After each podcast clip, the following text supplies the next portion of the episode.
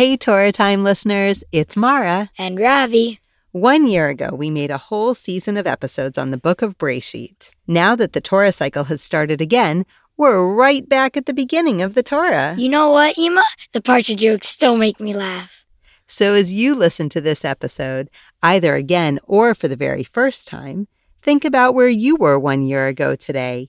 What's changed now that you're one year older and one year wiser? Come on, let's get to the episode. Happy listening and happy learning. Hi there, I'm Ravi. And I'm Mara. Thanks for joining us today on Torah Time. We love learning Torah together and we're excited to learn with you.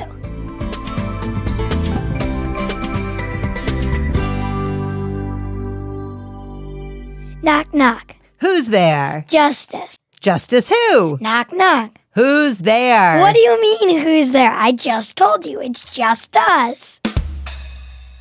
That was a pretty good joke, right, Ema? I'll be the judge of that. And on the subject of judges and judgments, let's listen to Avraham and God's conversation about justice in Parashat Vayera.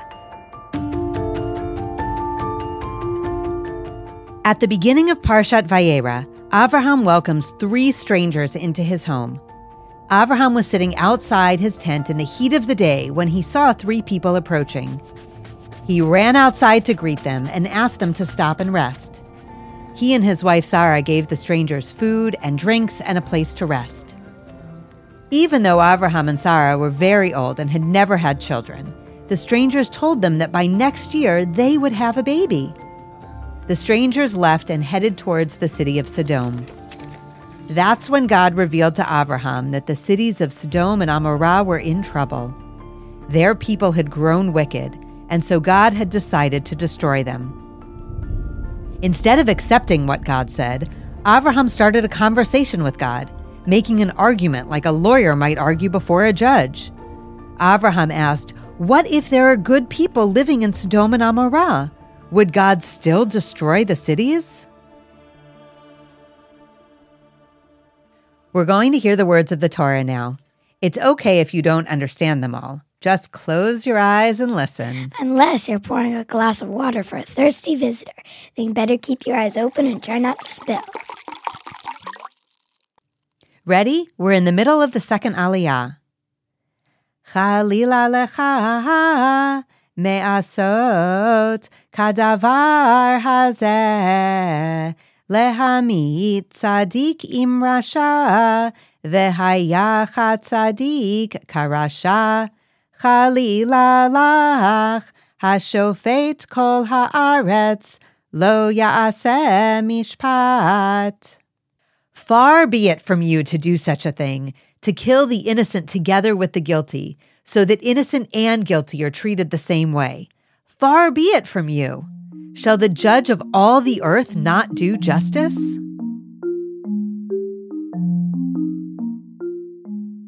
So, Ravi, how do you understand that pasuk? So it's kind of saying, like, are you actually going to kill the innocent even if they didn't do anything? Right. Is everyone going to get blamed for just some people making the wrong choices or doing the wrong things? Yes, but also they shouldn't. They shouldn't, right? They are going to, but they shouldn't. Well, we we know what happens We know. a little bit later. Although some people do survive. Who survives? Lot, his wife and his kids. Uh-huh. But then his wife gets turned to a pillar of salt. Yum, yum, yum. Let's back up a little bit and and set the stage here, right? Because Abraham finds out that the that God is about to destroy these cities because of wicked things that are that are happening. Does that remind you of anything else that we learned about recently? Yeah. When God's going to destroy the earth because people are being very wicked. Back in Parashat Noach, right?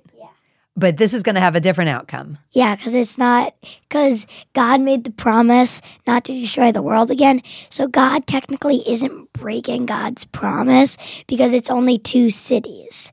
So God isn't breaking God's promise. Exactly. And Avram's not just going to let this happen without uh, without a little bit of a conversation or without a little bit of a an argument or or a negotiation. Yeah.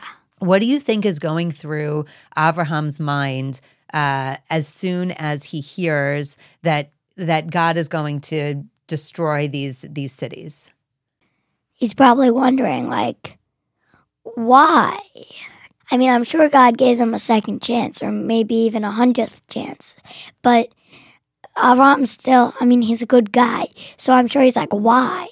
Right. And God says, actually, Abraham, you're you're sort of like my trusted partner here, right? I'm gonna, I'm gonna, I've made this special covenant with you. And so it's almost like I'm I'm trusting you. We're in this close relationship. So I'm telling you that the people in Sodom and Amorah are being terribly wicked and I'm and I'm gonna destroy them. But I trust you with that information, so I'm telling you that. Yeah.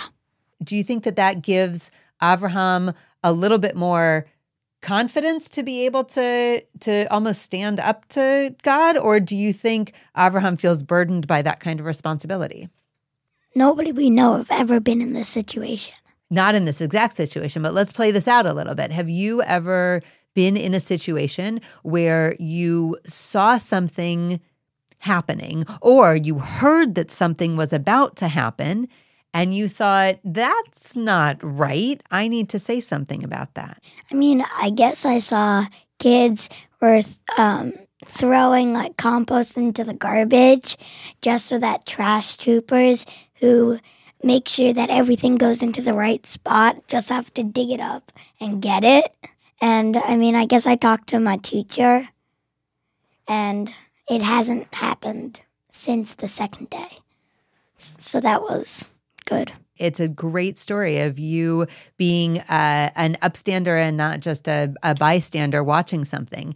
And we talked about that before you talked with your with your teacher because you wondered should i do something? Should i say something? And that actually reminds me in this story of abraham like maybe abraham wondered should i stand up to god? Should i negotiate with god? I think this would be the right thing to do but I don't know how I might be feeling about that. Yeah.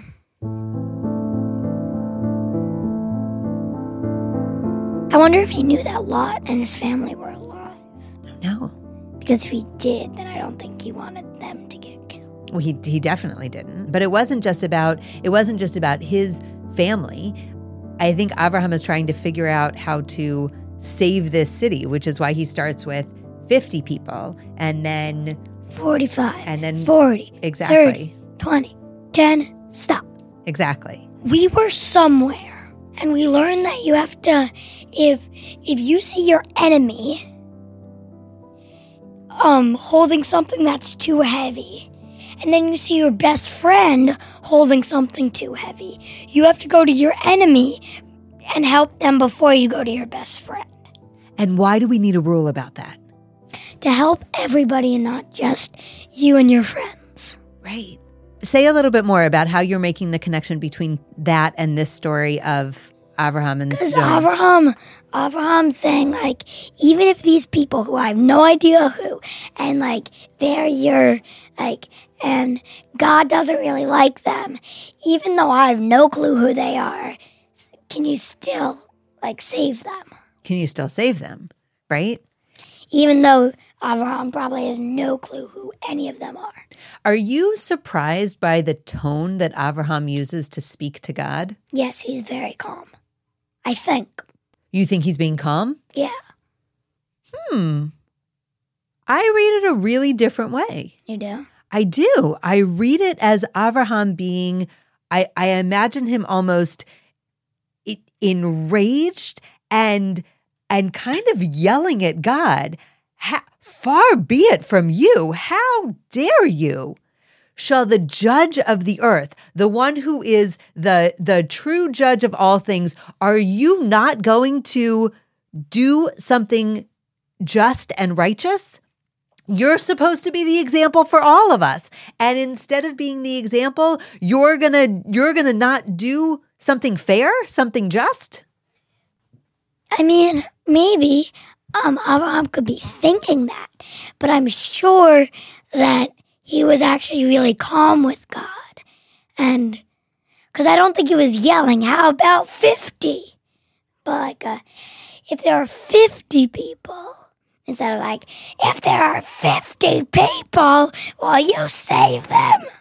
So that's interesting. I think we're actually talking about two different two different pieces of this because I agree with you that actually in the negotiation part, I bet Abraham was very steady and very thoughtful about each of those pieces. Why? Because Abraham probably wanted to make sure that God was listening. And it's hard to listen to someone who's yelling at you, right? Yes, I agree with you for the far be it from you. Da, da, da, da, da, da.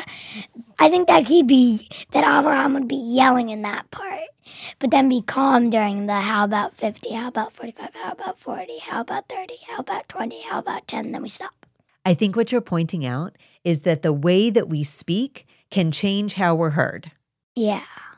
If Abraham had been sort of antagonistic to God or yelling at God or with a particular tone of voice that made it really hard for God to listen, do you think that God would have said yes at each of the points along the negotiation? No. No, no.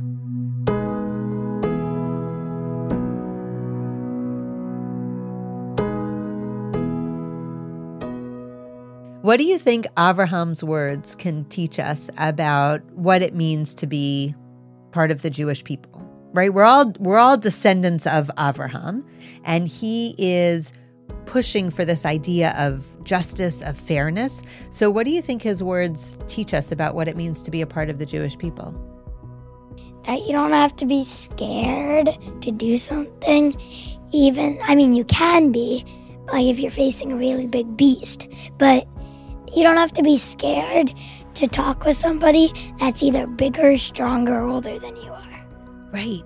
If you have something that you want to say on behalf of people or that's trying to bring more justice and fairness into the world, even if the person that you're speaking to, like you're saying, is bigger or older or somehow you feel like almost untouchable, it's still worth conquering that fear and saying something. Yes. I think that's a great example. Wow, Ravi, I loved learning with you today. And we can talk more about the Parsha with the rest of our family over Shabbat. What do you think we should ask everyone at our Shabbat table? How they would have handled the situation if they would have been yelling at God about having a certain number of people and not destroying the city, or if they would have been calm. Nice.